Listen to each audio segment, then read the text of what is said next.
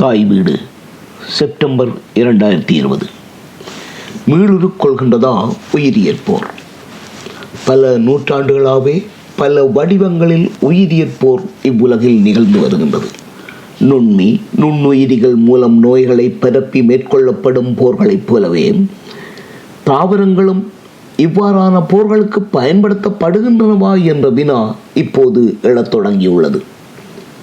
ஐரோப்பியர் கீழத்தைய நாடுகளை கைப்பற்றிய போது அந்நாடுகளில் வாழ்ந்த தேசிய இனங்களின் உணவுத் தாவரங்களின் ஒழுங்கமைவான இயங்கு நிலையை மாற்றினர். தமது வணிக நலன் கருதி பணப்பயிர்களை அறிமுகப்படுத்தினர். இவையும் ஒரு வகையில் தாவர இயற்கை சமநிலைக்கு ஏற்பட்ட அச்சுறுத்தலே. நீரை பெருவாரியாக உறிஞ்சும் கருவேல மரங்களின் வித்துக்கள் மைய அரசின் பரிந்துரையின் கீழ் தமிழ்நாடு இயங்கும் விமானங்களில் இருந்து வீசப்பட்டமையும்.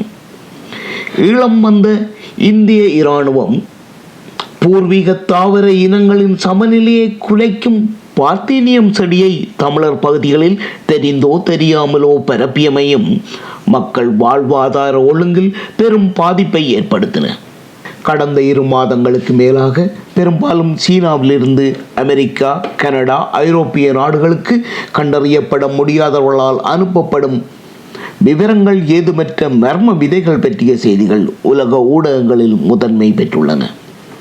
அமெரிக்காவில் ஏறக்குறைய முப்பது மாநிலங்களில் உள்ளோர் இவ்வாறான விதைகளை பெற்றுள்ளனர். ஆகஸ்ட் முதல் வாரம் வரையில் கனடாவில் மட்டும் எழுநூற்றி ஐம்பதுக்கு மேற்பட்டோருக்கு விதைகள் அனுப்பப்பட்டுள்ளன. ஐரோப்பிய நாடுகளுக்கும் இவை அனுப்பப்பட்டுள்ளன. இந்த விதைகள் பற்றிய விவரங்கள் தரும் போலி இணையதளங்களில் உள்ள பொய்யான பின்னூட்டங்கள் விதைகளை விதைக்க மக்களை தூண்டுகின்றன. இவை யாரால் அனுப்பப்படுகின்றன என்பது ஒரு புறம் இருக்க இவ்வாறான விதைகள் ஏற்படுத்தும் பாதிப்புகள் குறித்தே பொதுமக்களாகிய நாம் அதிக அக்கறை கொள்ள வேண்டியிருக்கின்றது. ஒவ்வொரு நாட்டிலும் அந்நாட்டின் நிலவமைவுகளுக்கும் பருவகாலங்களுக்கும் ஏற்ப இயற்கையே சிறந்த தாவரங்களை படைத்திருக்கின்றது.